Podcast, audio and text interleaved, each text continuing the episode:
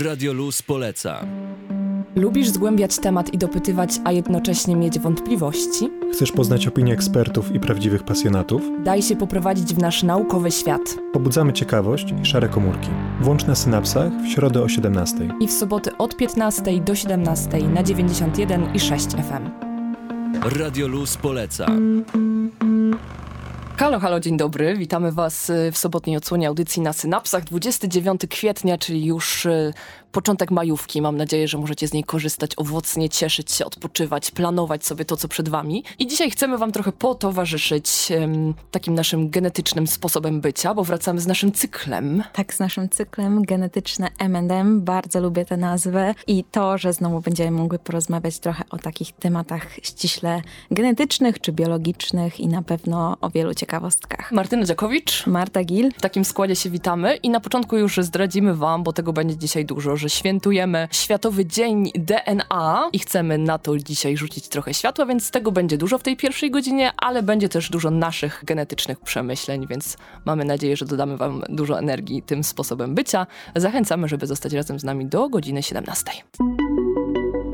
Pobudzamy Wasze synapsy na 91 i 6 FM audycji na synapsach rozpoczynamy nasze rozważania na temat genetyki. Od e, przypomnienia, że 25 kwietnia obchodziliśmy Międzynarodowy Dzień DNA, ogłoszono w 1953 roku, po tym jak ukazała się bardzo znana praca na temat tego, jak zbudowane jest DNA. Ale jak wiemy, tutaj ta historia ma trochę takie drugie dno. Do tych wyników i do tej pracy bardzo przyczyniła się pani Rosalind Franklin. Marta jest taką orędowniczką, która dba o to, żeby Rosalind zawsze była tutaj głośno wymieniona. Dokładnie, dokładnie. Uważam, że powinna być i możemy wam teraz opowiedzieć trochę o tym, jakie były kulisy tego tego, że Rosalind, która włożyła tyle trudu w powstanie tych, tych wyników, zrobienie tego zdjęcia rentgenowskiego, które nam pozwoliło zobaczyć, jak tak naprawdę zbudowane jest DNA.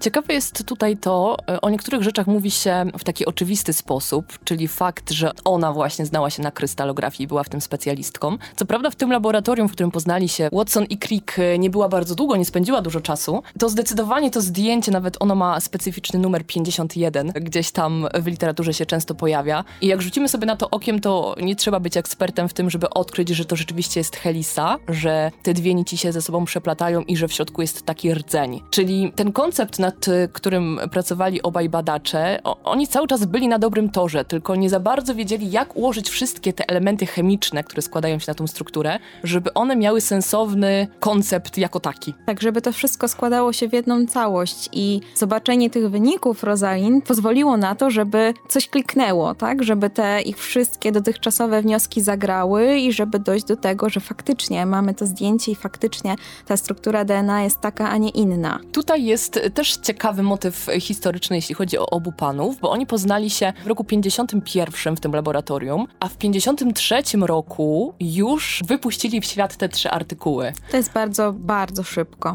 Naprawdę bardzo szybko. Jak na taką praktykę i tego typu osiągnięcie. I znowu mamy tę perspektywę teraz dzięki wielu badaniom, tutaj The Guardian też parę lat temu się do tego przyłożył, który ujawnił, że oni byli bardzo mocno w tę pracę zaangażowani przede wszystkim jako teoretycy i mieli nad sobą szefa, który im w pewnym momencie powiedział, panowie, bez przesady już, spędzacie dnie i noce, co jak na szefa wydaje się zdrowym podejściem. Zostawcie, dajcie temu oddech, wrócimy do tego za jakiś czas. Ale później napłynęły newsy z y, innej strony świata, że Linus Pauling, czyli teraz aktualnie mówi się jeden z największych chemików XX wieku, gdzieś w innym laboratorium mierzył się z tymi samymi problemami i wyzwaniami, a miał nieco większe spektrum chemiczne niż oni, więc wtedy szef powrócił do, do Watsona i Krika powiedział, nie panowie, wracamy e, po prostu do, do źródeł i walczymy o to, żeby być tymi pierwszymi, bo jak dobrze wiemy, w świecie naukowym to jest bardzo ważne. Oczywiście nikt nie um umniejsza im zasługą, bo na pewno kosztowało ich to wiele, wiele czasu spędzonego i czy w laboratorium, czy też po prostu na, na rozważaniach różnych artykułów, porównywania wyników, ale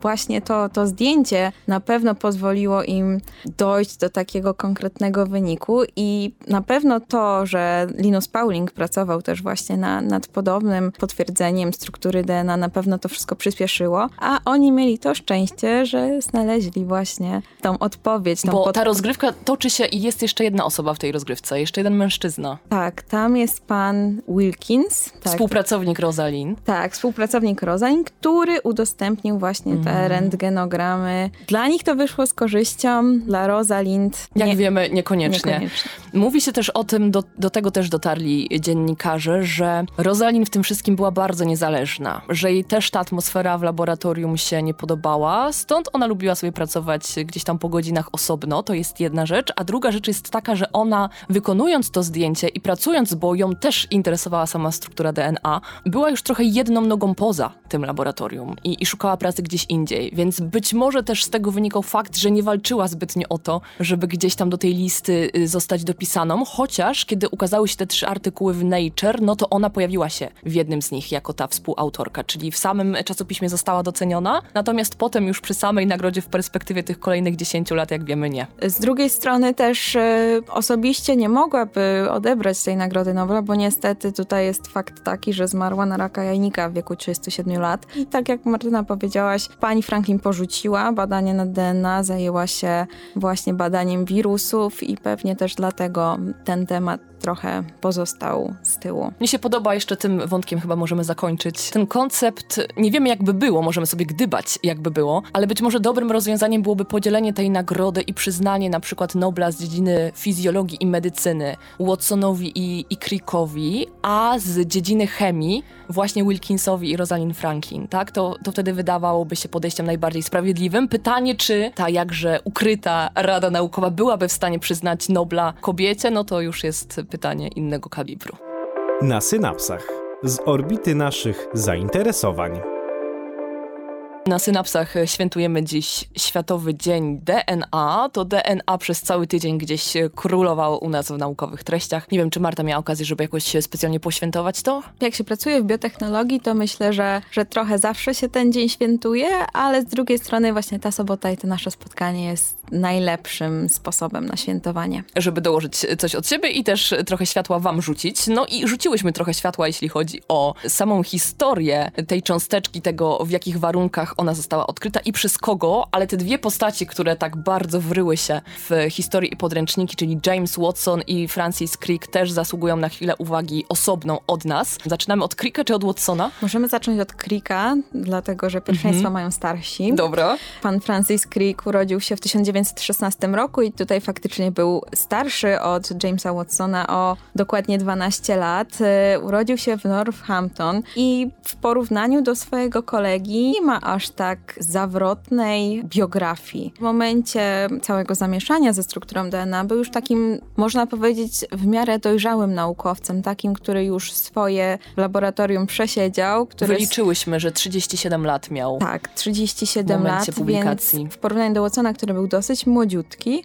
no tutaj już mamy do czynienia z takim dosyć ustatkowanym e, naukowcem. Ale na, na drugiej szali mamy Jamesa Watsona i, i to jest chyba ten szaleniec naukowy. Takich szaleńców chyba też potrzebuje naukowy świat. Y, On urodził się w Chicago 6 kwietnia 1928 roku, czyli całkiem niedawno świętował swoje 95. urodziny. I tak się z Martą zastanawiamy, czy on odkrył jakiś eliksir na to, jak żyć długo, zdrowo i radośnie. Jak myślisz? Mi się wydaje, że tak, że na pewno przy tych wszystkich badaniach w latach 50., 60., kto wie, co tam się dowiedział, co tam odkrył i może znalazł jakiś taki złoty środek. Jego historia też jest imponująca, bo w wieku 15 lat rozpoczął studia na Uniwersytecie Chicagowskim. Doktorat obronił w wieku 22 lat pod opieką późniejszego noblisty również, Salvadora Lurie, który odkrył budowę genetyczną i mechanizm replikacji wirusów, coś równie istotnego, jeśli chodzi o świat biologii molekularnej. No a później, w tym 51 roku, o czym już wspominałyśmy, poznał Francisa Cricka i tak to wszystko poszło jak lawina, dosłownie tak można to nazwać. Tak, tak to wszystko się zaczęło. Zaczęli współpracę z Francisem Crickiem na temat struktury DNA. Jak się to skończyło? Bardzo dobrze wiemy. Otrzymaną Nagrodą Nobla w 1962 roku. No i pan James Watson dodatkowo, oprócz tego, że być może ma ten swój eliksir młodości, to dodatkowo jeszcze jest znany z takich swoich prowokacyjnych, kontrowersyjnych wypowiedzi. Mm -hmm. W jednym z takich filmów dokumentalnych, który był zrealizowany z okazji 50. rocznicy opracowania struktury DNA, wypowiedział się w sposób y, opisując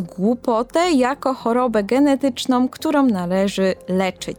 No i teraz bierzemy w tym momencie duży oddech, bo wiecie, mamy naukowca takiego kalibru, tak, który w wieku 25 lat, jak dobrze policzymy, dochodzi do jednego z największych odkryć, jeśli chodzi o, o biologię, a potem mamy wypowiedzi tego typu. Mamy też publikację książki, bo on też napisał książkę dotyczącą DNA i tam też dużo różnych kontrowersyjnych treści się pojawia. Więc pytanie, czy raz y, po raz y, chce o sobie przypomnieć poprzez takie wypowiedzi i tego potrzebuje, czy po prostu ma taką naturę?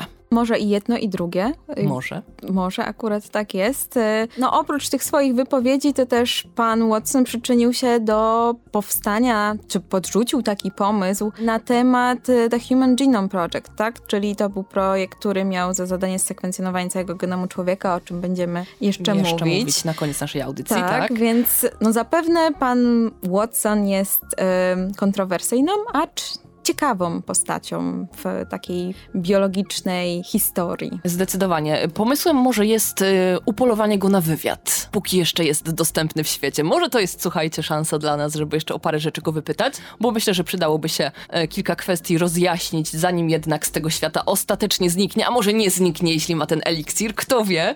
Tyle jeśli chodzi o sam y, dzień DNA. Za chwilę skupimy się już na ciekawostkach y, związanych z rokiem ubiegłym. Nauka bez tajemnic w akademickim Radiu Luz. Rozpoczynamy serię ciekawostek, które gdzieś najbardziej podbiły nasze genetyczne serca, jeśli chodzi o minione miesiące. I zaczynamy takim mocnym newsem, który niejednego chyba może zbić z pantałyku. To jest news, y, który ukazał się na łamach Cell, Cell Reports, dokładnie w sierpniu. Mnie osobiście bardzo zaintrygował, a dotyczy on tego, czy osoby, które wyglądają podobnie, a dokładnie czy osoby, których twarze są niesamowicie podobne, czy one w jakiś sposób mają mają do siebie podobne genotypy, czy w jakiś sposób genetycznie są do siebie podobne, ale zaznaczając, że są to osoby kompletnie ze sobą niespokrewnione. Mhm. Naukowcy z Katalonii podjęli się takiego wyzwania, żeby spróbować to zbadać, a sprawą oczywistą jest, że sieć wirtualna, różne strony internetowe są wręcz otwartą bazą do tego, żeby z różnego typu rodzaju zdjęć korzystać. Wręcz jedna z kanadyjskich fotografek nawet tutaj też przyłożyła palec do tej pracy, bo wyłoniono 32 takie pary, jeśli dobrze liczymy. Wnioski były takie, że unikatowym cechą tych próbek, tych 32 par osób, które były do siebie podobne, było to, że mają one, że dzielą podobne genotypy, bo warto tutaj zaznaczyć, że badano próbki od strony jakby genomicznej, epigenomicznej i mikrobiomicznej. I ten mikrobiom, tutaj też będziemy o nim wspominać, jest dosyć teraz taki topowy temat w świecie biologii, w świecie badań w świecie medycyny. I co ciekawe, tak jak już powiedziałam, te osoby miały podobne genotypy, no ale ten wygląd mikrobiomów się faktycznie różnił. To jest dosyć oczywiste, bo kiedy żyjemy w różnych miejscach, o tym też już wielokrotnie gdzieś w odsłonach na synapsach mówiłyśmy, to ten mikrobiom bardzo się zmienia. I jeśli żyjemy w jednym miejscu, to on jest pokrewny, bo dzielimy te same przestrzenie w domu, jemy y, podobne rzeczy, więc jakoś te bakterie tak nam się wspólnie układają i dogadują między sobą. Ale też ta metylacja to jest bardzo skomplikowane zjawisko do wytłumaczenia, jeśli chodzi o genetykę, ale to są tego typu modyfikacje, które możemy zmieniać. To znaczy, to nie jest tak trwałe jak nasz genom. Tutaj też znowu środowisko ma na to wpływ, to w jaki sposób żyjemy, jak się odżywiamy, jak się poruszamy, to wszystko też nas kształtuje i znowu naturalne jest to, że, że te różnice międzyludzkie tutaj odgrywają dużą różnicę, ale mnie absolutnie powala na kolana fakt, że totalnie różne osoby, wywodzące się z różnych środowisk, z różnych rodzin, mające korzenie pewnie też z zupełnie różnych stron świata, współdzielą genom. No dla mnie to jest po prostu informacja e, miesięcy jak nie roku. Tak, to jest zawrotna informacja. Mnie ona naprawdę bardzo, może nie tyle zaskoczyła, co po prostu bardzo zaintrygowała. I do tego, do tych wszystkich jeszcze wyników, okazało się, że oprócz tego, że te osoby od strony takiej genetycznej i od strony genotypu są podobne bardzo, to jeszcze dodatkowo mają podobne nawyki i podobne zachowania. Tutaj na przykład, na przykład przytoczony przykład palenia papierosów i wykonywanego zawodu, pracy. Więc to już jest y, jeszcze większa ciekawostka, jeszcze większe zaskoczenie, że naprawdę, tak jak Martyna mówisz, y, dwie, dwie różne osoby, nie dość, że są do siebie podobne z twarzy, to jeszcze te zachowania mają bardzo podobne lub takie same. I oczywiście tutaj naukowcy podkreślają, że są pewnego rodzaju ograniczenia, że to nie jest badanie idealne, że też nie można go aplikować do całego systemu tego świata, bo jednak te, te pary były jakoś ograniczone i dobrane, no ale wciąż ten smaczek to jest coś, co dodaje uroku tego rodzaju informacjom, no i też perspektywa tych badań, które mogą nadchodzić, w których mogą być wykorzystywane tego typu rzeczy. I tutaj jest przede wszystkim medycyna sądowa chyba, tak? Tak głoszą wnioski płynące z tego badania. Tak, dokładnie to jest medycyna sądowa i takie jakby rekonstruowanie twarzy kryminalisty, tak? Osoby, która przewiniła coś, popełniła jakieś przestępstwo. Można ją właśnie zrekonstruować na podstawie DNA, czyli na przykład przez to, że, że ta właśnie twarz konkretnej osoby może nam podpowiedzieć, jaki to jest genotyp, właśnie przez to może być to wskazówką do zidentyfikowania na przykład kryminalisty. Jest moc, aż strach się bać, słuchajcie, jak tego typu informacje do nas dochodzą. To dopiero pierwsza tego typu mm, informacja, jeśli chodzi o te nowości z roku y, ubiegłego. Za chwilę przejdziemy do wątków nieco bardziej tanecznych, bo w końcu dziś, 29 kwietnia, to też Międzynarodowy Dzień Tańca, więc warto poświętować. Łączymy się na synapsach. Na synapsach oprócz Dnia DNA świętujemy też Dzień Tańca. I z okazji Dnia Tańca mamy bardzo ciekawą genetyczną ciekawostkę. To znaczy, naukowcy na łamach y, czasopisma Nature Human Behavior przedstawili takie badanie, które pokazuje 60 regionów w naszym genomie, które są powiązane z synchronizacją dźwięków, muzyki i też z naszą umiejętnością do poruszania się w rytm muzyki. W trakcie jak ja to mówię, to od razu sobie Od razu się poruszasz. Od razu się poruszam i mam w głowie swoją wyimaginowaną muzykę i zastanawiam się właśnie, jak to działa i jak bardzo ta informacja jest ciekawa. Bo znowu tutaj się zagłębiamy. Raz, że ta liczba znowu robi wrażenie. 60 regionów to jest naprawdę bardzo dużo, ale te regiony jednocześnie pokrywają się z tymi obszarami, które odpowiadają za różnego rodzaju inne funkcje w organizmie, czyli rytm dobowy na przykład, oddychanie, poruszanie się. Słuchajcie, ten taniec jest gdzieś w nas wewnętrznie wbudowany, mam wrażenie. Tak jest, tak samo powinien być, tak samo Powinien naturalny być. jak oddychanie czy poruszanie. Dla mnie to jest e, no, bardzo taka zaskakująca informacja. Ciekawe, jak, jak macie z obserwacji, bo na pewno macie w swoim otoczeniu osoby, które gdzieś do tego tańca lgną mniej albo bardziej i albo łatwiej, albo gorzej im to wychodzi w praktyce, a to badanie też zostało podzielone na poszczególne etapy, no bo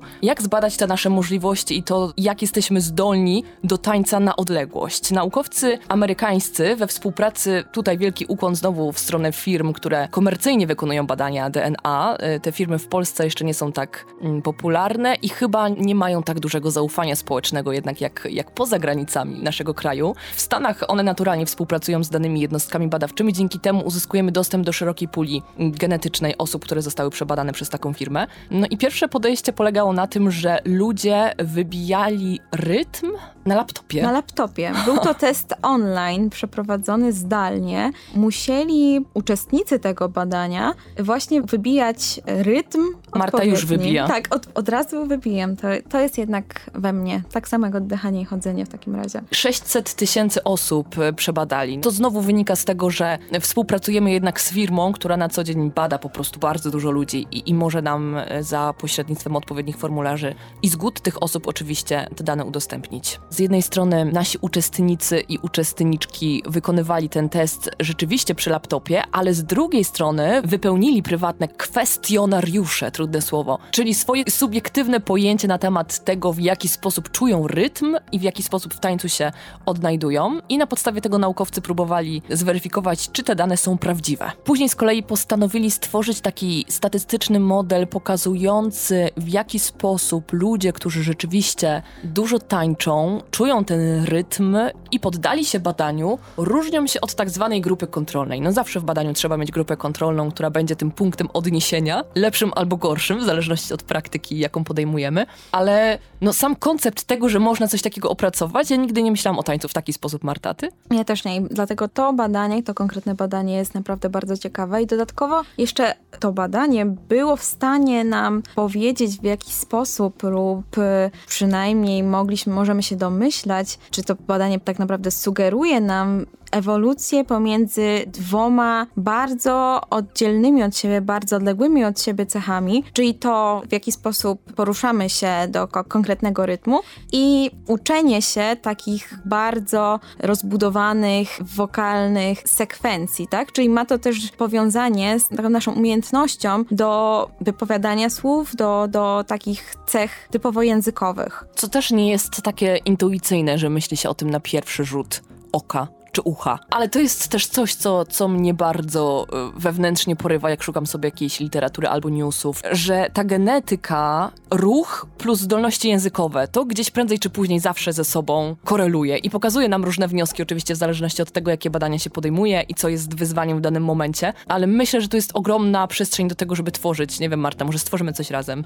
jakieś badania w tym temacie. Możemy pomyśleć nad tym. To jest, to jest bardzo dobry temat. Wychodzi na to, że w mózgu te dwie umiejętności umiejętności gdzieś w jakiś sposób się pokrywają ze sobą i zarówno genetyka, jak i e, tak od strony takiej neurologicznej na pewno to jest w jakiś sposób powiązane. No i super. W takim razie mamy pomysł na badania na najbliższe kilka albo kilkanaście lat.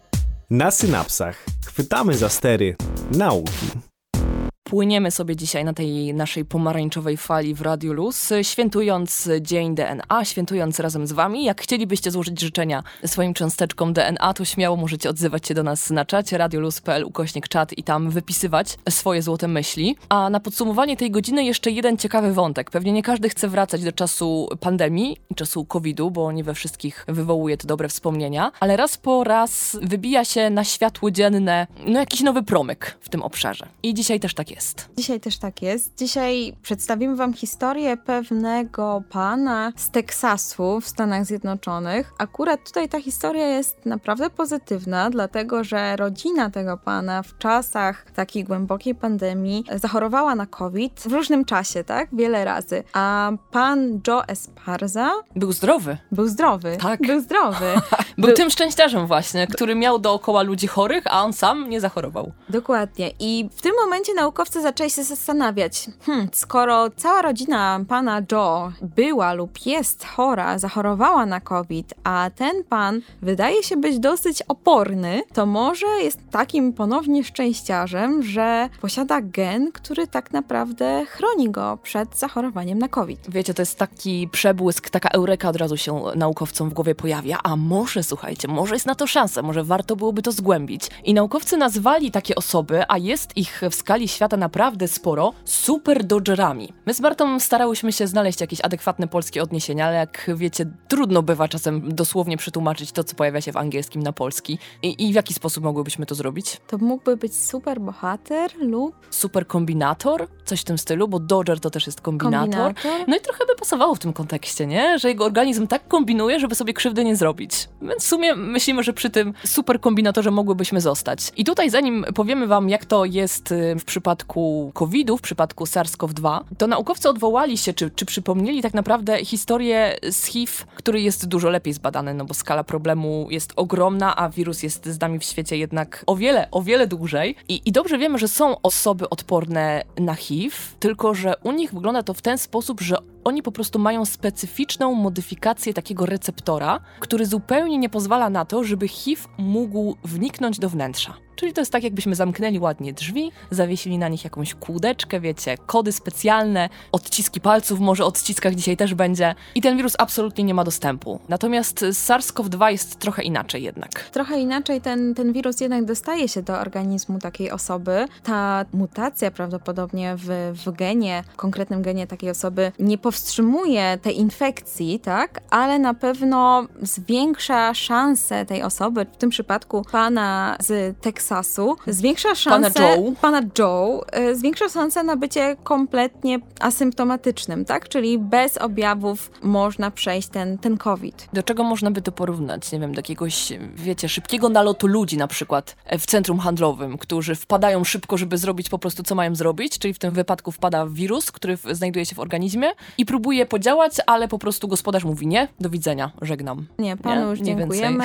Za uwagę. Niby pan wszedł, ale nie jest pan tutaj mile widziany. Mhm. Więc to jest, to jest ta skala. A z drugiej strony cały czas, a propos tej eureki, pojawia się pytanie, no a czy istnieje taki gen, który sprawia, że, że w ogóle ten COVID się w człowieku nie rozwinie, tak? Że ten wirus y, SARS-CoV-2 nie będzie miał szansy się namnożyć zupełnie. Bo tutaj to, że, że ten wirus się dostaje, może ciągnąć za sobą różnego typu konsekwencje, które mogą być widoczne za jakiś czas, tak? Bo to, że nie mamy objawów nie znaczy, że to w jakiś sposób negatywny nie wpłynie na nasze komórki. No a naukowcy chcą jeszcze głębiej sięgnąć do tego, czy, czy taki bloker rzeczywiście istnieje. Myślisz, że, że jest na to szansa? Myślę, że jest na to szansa, bo mimo, że może COVID już nie jest zbyt medialny, to jednak on wśród nas ciągle przebywa i dosyć mocno się rozgościł u nas na świecie. Więc myślę, że takich przypadków, przykładów i dobrych wzorów do badań na pewno jest wiele i prędzej czy później dowiemy się o takim genie, który może nam pozwalać na to, czy po takiej mutacji genu, która pozwala na to, że po prostu ten COVID nie wnika do naszego organizmu. Super Dodgers. Chcemy Was zostawić z tą nazwą, bo ona bardzo pięknie brzmi i też w jakiś sposób obrazuje nasze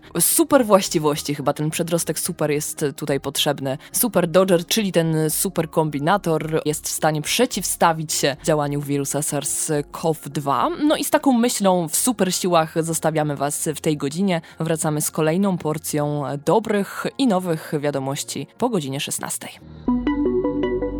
Pobudzamy wasze synapsy. Na 91 i 6 FM. Na synapsach e, wracamy do Was radośnie w drugiej godzinie naszego sobotniego programu i cały czas mamy nadzieję, że macie szansę na to, żeby sobie gdzieś odpocząć i zacząć już majówkę, a przy okazji sobie podsłuchiwać tego, co dzieje się na fali wznoszącej. Genetyczne MMS-y są z Wami, czyli Martyna Dziakowicz. Marta Gil. Powrócimy myślami trochę do, do naszych czasów studenckich i w ogóle do kwestii tego, jak oznacza się geny, słuchajcie. To też jest takie ciekawe wyzwanie dla ludzi, którzy piszą pracę i muszą zapamiętać, że geny oznacza się nawet takim zwykłym fontem w określony sposób, nie? Marta, pamiętasz te czasy? Tak, dokładnie. Pamiętam te czasy, pamiętam wszystkie zajęcia, na których y, musieliśmy też przygotowywać się do kolokwiów, zapamiętywać te geny, więc tak jak mówisz, to były czasy. Ale jak teraz y, patrzę na to, cofam się do tych wspomnień i do tego, jak te geny mogą być nazywane, no to się zastanawiam, czy istnieje w ogóle jakaś reguła, jak naukowcy wpadają na to, dobrze, ten konkretny gen nazwiemy tak, a nie inaczej. Mhm, Ja pamiętam zajęcia z systematyki, kiedy oglądaliśmy sobie różne organizmy, takie, które można zauważyć gołym okiem, to pamiętam, że, że ci badacze mówili, że oni mogą nazywać nazwiskami danych osób. Że nawet to jest miłe i wskazane, że ten badacz charakteryzuje się, wiecie, odkryciem tylu chrząszczy gdzieś tam w Indiach. Natomiast tutaj ściśle w genetyce, no to jest zabronione z góry. Nie można sobie dopuszczać, żeby nasze prywatne nazwiska gdzieś tam wyglądały na światło dzienne w kwestii nazywania y, genów, ale pojawiają się inne, bardzo śmieszne momentami pomysły na to, w jaki sposób można przekuć to na praktykę. Tak, bo ta nazwa powinna odzwierciedlać to, jaką funkcję ma ten gen. Powinna, aczkolwiek niektóre z tych nazw, takie przykłady tutaj wyłowiłyśmy, no niekoniecznie bym powiedziała, że od razu przywodzi mi na myśl, za co może odpowiadać ten konkretny gen. No i jest przykładowo gen, który nazywa się Pokémon, związany z nowotworzeniem, tak? Powiązany z nowotworzeniem. I tutaj badacze nawet musieli się, doprowadziło to do takich sądowych przepychanek nawet z marką, dla której nazwa Pokémon jest ważna i z którą oni są związani, tak? Więc Mhm, to trochę takie ryzykowne było y, ze ze strony badaczy, nie? Żeby rzucić gdzieś tam haczyk w taką stronę. Trochę Prowokacyjne. ryzykowne, ale przynajmniej chwytliwe. Na Mhm. pewno myślę, że studenci nie mają problemów z zapamiętaniem tego konkretnego genu. Wręcz przeciwnie. Natomiast no ewidentnie gdzieś w blasku fleszy jest muszka owocówka, słuchajcie, bo, bo pomysły na to, jak nazywać niektóre geny w jej strukturach i w jaki sposób one odwołują się do konkretnych funkcji, no to naprawdę nie jednego studenta może rozbawić. Ja sama pamiętam z naszych zajęć, myślę, że ty też to pamiętasz, nazwy konkretnych genów odnosiły się też do takich konkretnych, na przykład wyglądu tych muszek, ale te przykłady, które akurat tutaj znalazłyśmy, to dla mnie są wzięte w sumie z sufitu. Nie wiadomo skąd. Trochę są jednak uzasadnione. No, no pierwsza z tych nazw odwołuje się wprost, zacytujemy z łaciny, coitus interruptus, y, która nawiązuje do tego, że taka muszka owocówka 40% mniej zbliża się z inną muszką owocówką, czyli rzadziej dochodzi do, do stosunku płciowego między tymi muszkami. No ale jest też takie bardziej komercyjne znowu odkreślenie, jeśli chodzi o, o Kena i Barbie, nie? Kenny Barbie mnie urzekła ta nazwa. Może nie tyle właśnie z sufitu, co po prostu naukowcy musieli być bardzo, bardzo kreatywni w wymyślaniu tych, tych nazw i, i to bardzo podziwiam, no bo te geny na pewno są łatwe do zapamiętania. No i oczywiście no, odnoszą się do, do funkcji tego genu. Absolutnie tak. Takich skojarzeń chcemy więcej, więc apelujemy do osób, które będą gdzieś w przyszłości wymyślać takie, takie nazwy, żeby raz ułatwić życie y, osobom studiującym, a dwa, no dać trochę takiego blasku jednak aspektowi genetycznemu w naszym świecie, bo, bo to dodaje trochę takiej pikanterii, powiedzmy. Niech tak będzie. Na synapsach główka pracuje. Teraz na synapsach przejdziemy do wątku, który gdzieś już tam w pierwszej godzinie trochę się mm, przewijał, czyli odciski palców. Proponujemy teraz, słuchajcie, jeśli możecie oczywiście oderwać dłonie gdzieś od pracy albo od kierownicy, zobaczyć na to, jak wyglądają opuszki waszych palców. Bo to jest y, fascynujące. Ja czasem chyba potrzebuję okularów, żeby trochę zbliżyć i zrobić zooma, ale to, co jesteśmy w stanie wyczynić od najwcześniejszego etapu życia płodowego, to jest y, kolejna niewiarygodna historia. W sumie ja nigdy też tak naprawdę nie zastanawiałam się nad liniami papilarnymi. No, są, bo są, ale tak do końca no nie zastanawiałam się, jaką one mają funkcję, jak one powstają. A okazuje się, że jak to było przedstawione w czasopiśmie Cell w lutym, okazuje się, że to powstawanie linii papilarnych zaczyna się w łonie matki. Te odciski rozszerzają się na zewnątrz takimi falami i zaczyna się to w trzech konkretnych punktach. Ta skóra tworzy taki pasiasty wzór i mówię to oczywiście patrząc na swoje e, odciski palców, może jest mi Od lepiej razu tak analiza następuje. Analiza automatycznie następuje. To prowadzi do powstania konkretnego wzoru, wzoru Turinga. Ciekawostką jest to, że wyróżniamy trzy konkretne wzory, to jak mogą wyglądać te linie. Marta wam poda y, hasłowość tych linii, a wy spróbujcie patrzeć. Tak, to może być łuk, to może być pętla lub to może być Wir? wir, dokładnie wir. Tak się skupiłam na wirze, bo chyba ja mam wir, mam takie Mi się też tak wrażenie. wydaje. Możecie sobie nas wyobrazić teraz, jak patrzymy na swoje palce i staramy się odczytać, jaki to jest kształt. Myślę, że wy, że wy też od razu odruchowo spojrzeliście na, na swoje palce. No oczywiście jest to bardzo ciekawe zagadnienie, w ogóle same linie papilarne, bo oczywiście każdy wie, że są one używane do identyfikacji osób. Co ciekawe, od XIX wieku i są one używane właśnie do tej identyfikacji, bo są niezmienne, niepowtarzalne i nieusuwalne. Chyba, że ktoś się bardzo postara, żeby je usunąć. No pewnie niektórym zależy na tym, żeby jednak te linie zmienić po jakichś podejrzanych występkach. Na przykład, jeżeli ktoś jest podejrzany i dopuścił się takiego podejrzanego niezbyt dobrego czynu, no to można się pozbyć takich linii papilarnych poprzez głęboką dermabrazję, czyli to jest taki zabieg dermatologiczny. Nie jestem w stanie powiedzieć, czy jest to bolesne, czy nie, ale jest to taka ciekawostka i dodatkowo istnieją też ludzie, którzy po prostu nie mają linii papilarnych, bo na przykład y, mają bardzo rzadkie genetyczne schorzenie skóry, w którym zostaje uszkodzone białko keratyny 14, tak? I to skutkuje właśnie brakiem tych linii papilarnych. Mhm, ale tutaj znowu z jednej strony mamy genetykę, mamy ten rozwój płodowy bardzo wczesny, a z drugiej strony to oddziaływanie środowiska.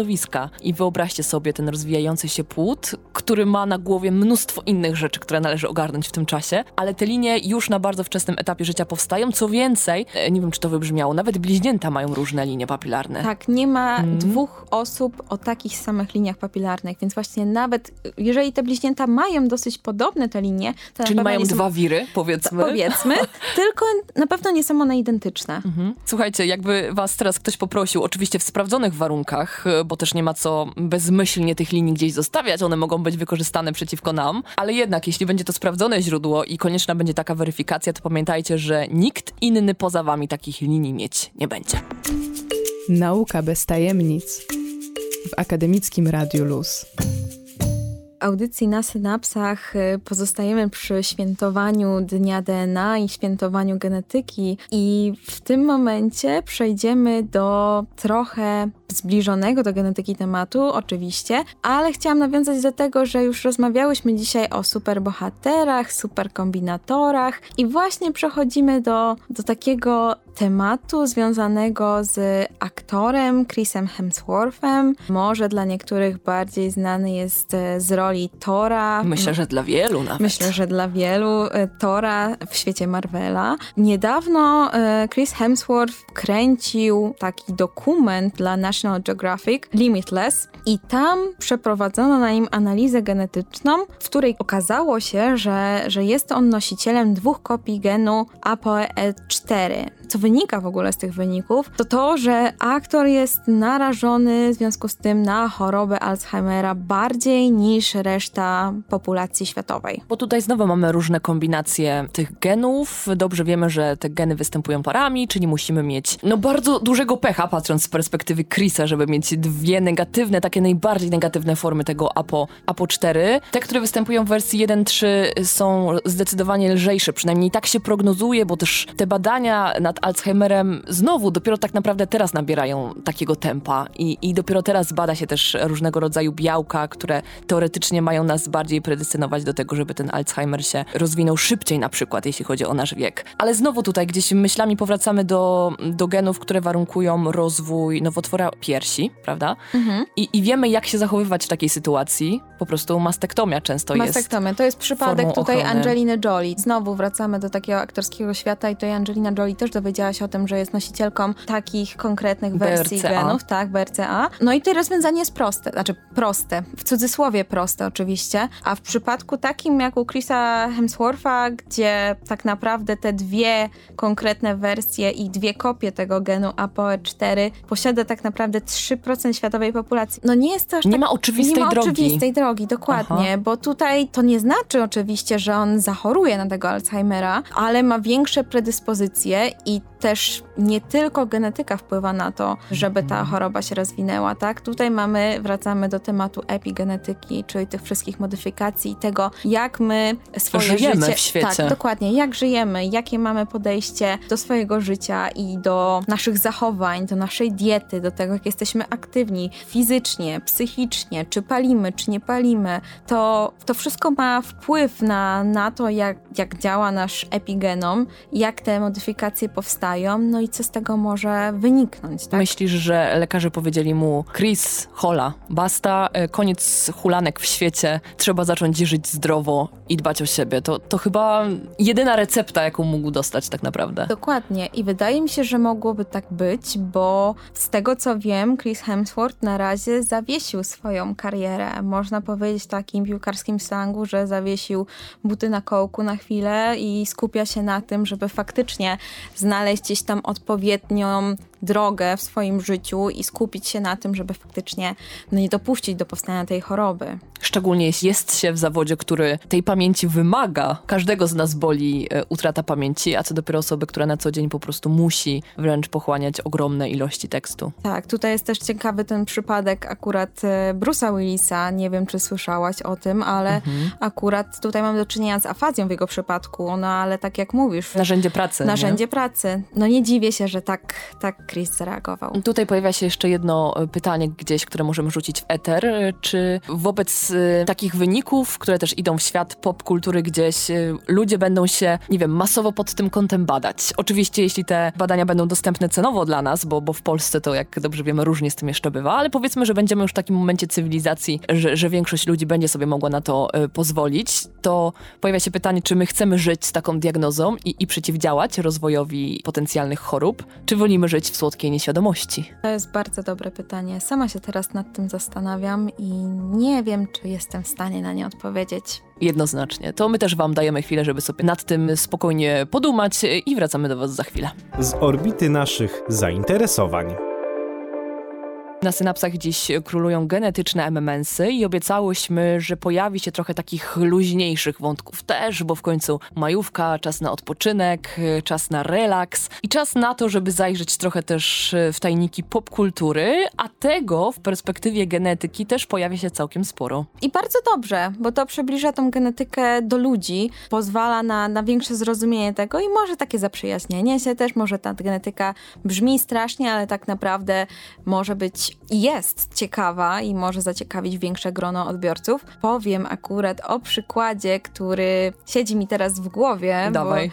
jest to sobotnie popołudnie i mam już w głowie deser, jakieś dobre co nieco, które można wrzucić na przysłowiowy ruszt. I mamy przykład brytyjskiej wersji Bake Off i tam brała udział genetyczka, która ma ciężkie imię, Siabira Yusuf, upiekła zbudowała, ciężko stwierdzić, patrząc Chyba na... oba czasowniki są adekwatne. Chyba są Chociaż adek- patrząc na obrazek i perspektywę, jak sobie wpiszecie taką helisę z Bake Off, bo to o tą helisę chodzi. Zresztą od helisy zaczęłyśmy nasz program, więc super się składa. To, Tak. to będziecie powaleni rozmiarem tego przedsięwzięcia. Ja się zastanawiam, pomysł świetny, dla mnie od razu 10 na 10, ale cały czas się zastanawiam, patrząc na to, na to zdjęcie, jak to jest możliwe, ile to czasu wymagało, no i jakiej kreatywności też. Więc y, nawet w takim popularnym e, programie, w którym ludzie dzielą się też swoimi pasjami i talentami, jeżeli chodzi o pieczenie i przygotowywanie deserów, nawet tam można wpleść takie naukowe, genetyczne smaczki, dosłownie smaczki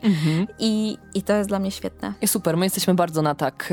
Y, Tym bardziej, że no nie wiem, mając y, chociażby na stole taki mini model metaliczny, powiedzmy helisy DNA, a jakiś biszkoptowy, to, to my z Martą jesteśmy jednak za tą biszkoptową opcją chyba, szczerze mówiąc. Jak najbardziej za biszkoptową. Może to jest jakiś pomysł na zajęcia dla studentów z genetyki? Może, żeby było ich więcej na przykład na danym kursie, dlaczego nie? Dokładnie, tak Dlaczego rzucamy tylko taką sugestię.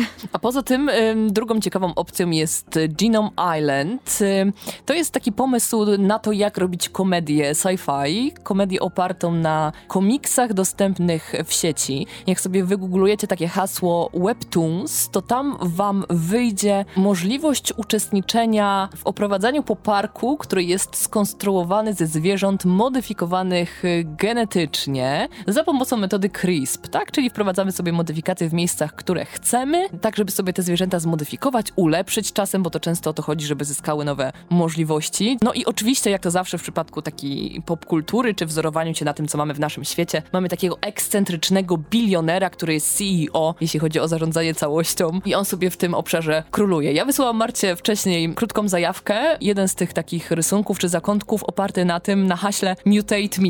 Co ty na to? Tak, to, jest- to jest naprawdę świetne. Tam, jeśli dobrze pamiętam, z dinozaura można było stworzyć na przykład nietoperza. Tak, jest cała historyjka, idziemy sobie do takiego parku, wiecie, towarzyszy właśnie wam mały dinozaur i on nagle wchodzi do takiej maszyny, a po drugiej stronie wychodzi już jako inna postać. Dla mnie y, ten wątek jest ciekawy pod tym kątem, jeśli mamy do czynienia z dzieciakami, które chcą się dobrze bawić, a przy okazji mają nad sobą, ładne słowo ostatnio usłyszałam, kompetentnych rodziców, którzy są w stanie im wytłumaczyć, na czym to polega, tak? I, I jakie są tego konsekwencje. Myślę, że nauka w ten sposób, z zaangażowaniem tych y, treści i możliwości, które są dostępne w sieci, to, to jest super pomysł na zaś. Na pewno w jakiś sposób może zaangażować dzieci i przekazać im, że, że no, nauka jest fajna i że nauką też, przy nauce można się bawić i bawić i uczyć i, i to jest fajne. I na koniec y, rzucę wam także y, jeszcze jedną polecajkę. Chodzi o rozmowę z dr Melanie Kryst, którą miałam szansę poznać na, na Berlin Science Week. Melanie koordynuje taką inicjatywą Przymierza m, największych uczelni berlińskich i razem z nimi tworzy projekt, w który angażuje aktorów przebierających się za klaunów. Oni uznają, że klaun jednak wciąż cieszy się dużym zaufaniem społecznym. Pewnie można by z tym trochę polemizować, bo jednak wizja na, na to, jak funkcjonuje klaun, trochę się zmienia w ciągu ostatnich lat.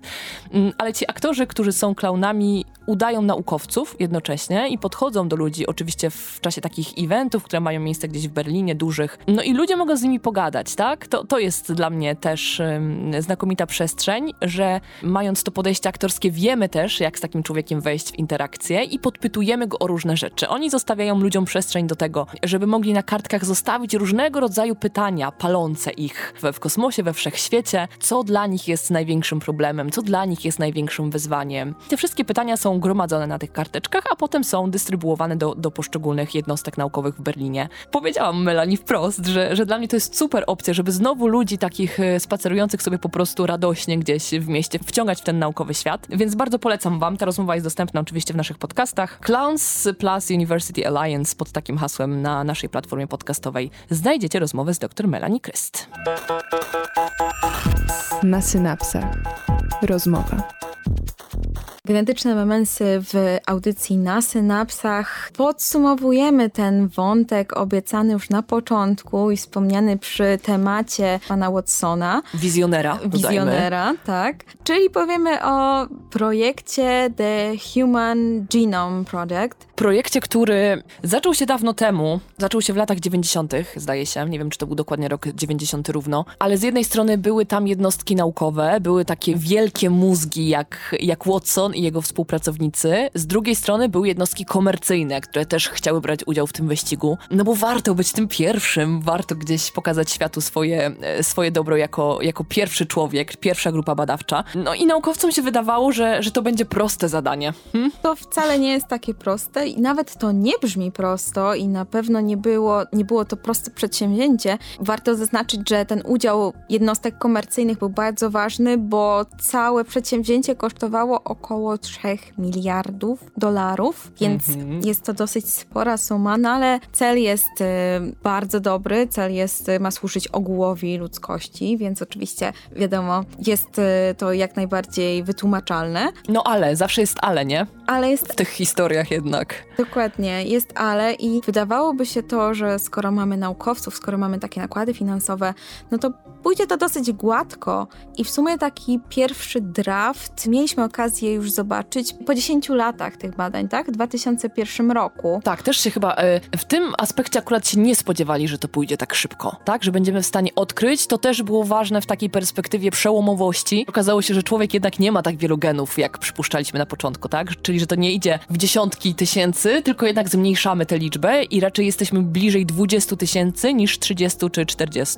Tak, dokładnie, więc to było przełomowe. Pierwsze skojarzenie, będziemy wiedzieli, jak y, powstają choroby, jak je leczyć, jak jesteśmy kształtowani genetycznie, czy, czy jak dokładnie jesteśmy różni od innych naczelnych, tak? Więc tych pytań było bardzo wiele i takich obietnic, oczekiwań jednocześnie też. Mhm. A mówimy o tym teraz też e, nie bez powodu, bo jak sobie tak zajrzycie przede wszystkim do angielskiej literatury, to zobaczycie, że tam wręcz jest ym, tyle emocjonalności w kontekście tego, że to już w tym roku nastąpi. Poznamy ostateczną odpowiedź, poznamy pełny skład genomu człowieka konkretnego, to prawda, bo mamy tutaj osobnika, Leon Peszkin, czyli biolog ewolucyjny z Ameryki, który powiedział, bierzcie co chcecie, jeśli chodzi o moje DNA, gromadźcie wszystkie informacje, przetwarzajcie je, ja chcę być rzeczywiście tym pierwszym w pełni zbadanym człowiekiem. Ale niestety, chyba nigdy nie dojdziemy do takiego momentu, kiedy będziemy sobie mogli powiedzieć: Słuchajcie, o człowieku wiemy już wszystko, poznaliśmy wszystkie możliwości, jakie kryją się w ludzkim genomie, i na tym kończymy nasze badania. Tak na pewno nie będzie. Po pierwsze, ludzkie genomy bardzo się różnią, różnimy się od siebie, są różne rodzaje mutacji, które, które gdzieś tam zachodzą. Dodatkowo e, DNA jest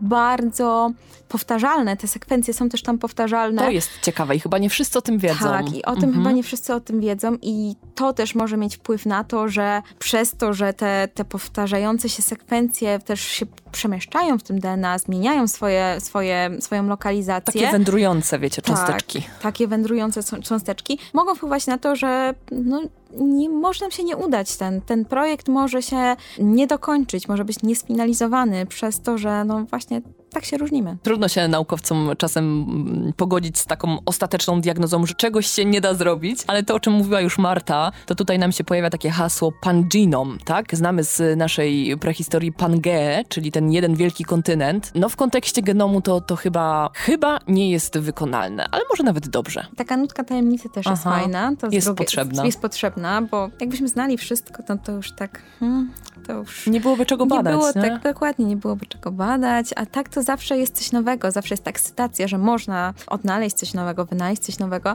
Oczywiście ten projekt przyniósł wiele dobrego, tak? Wiele dowiedzieliśmy się na temat tego, jak funkcjonuje w ogóle genom. Na pewno bardzo pomogło to całej genetyce jako ogółowi, czy też pomogło zdiagnozować, czy, czy znaleźć fragmenty w genomie odpowiedzialne za powstawanie konkretnych chorób, to jak najbardziej. No ale tak, takiej konkretnej odpowiedzi raczej nie dostaniemy, jak ta sekwencja konkretnie wygląda i jak to, jak to faktycznie jest. I tutaj jest fajne takie zdanie akurat z, z tego źródła. Dopóki żyją ludzie, to ten projekt Human Genome Project będzie kontynuowany. będzie wiecznie żywy. To jest dobra myśl na koniec, a my serdecznie pozdrawiamy też Liona Peszkina, który zdecydował się, żeby być tym pierwszym w pełni przebadanym człowiekiem, bo rzeczywiście na pewno zapisze się w historii genetyki i nie tylko.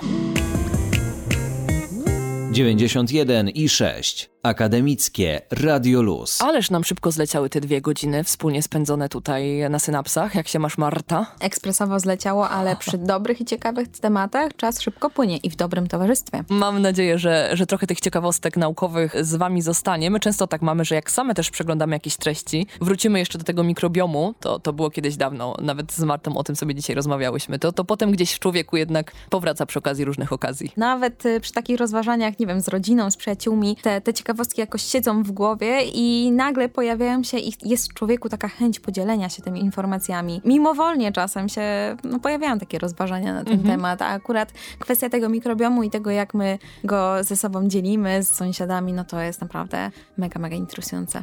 Życzymy wszystkiego najlepszego waszym cząsteczkom DNA z okazji tego dnia, Światowego Dnia DNA, który już za nami, ale my dzisiaj sobie tak wspólnie tutaj na antenie Radia Luz y, to świętowałyśmy. Wszystkiego najlepszego z okazji Międzynarodowego Dnia Tańca, który dzisiaj obchodzimy i jak macie tylko szansę, żeby z tego skorzystać, zarówno we wnętrzach, jak i na zewnątrz, to, to korzystajcie z tego e, radośnie. My oczywiście jak zawsze polecamy waszej uwadze zarówno nasz profil facebookowy na Synapsach, naszą grupę facebookową Burza na Synapsach, no i podcasty, czyli zapiski wszystkich tych rozmów i audycji, które pojawiają się na antenie akademickiego Radia Luz. Za dzisiaj dziękuję wam. Marta Gil. Martyna Dziakowicz, czyli genetyczne MMS-y i razem z naszą audycją wracamy do was już w nadchodzącą środę. Trzymajcie się.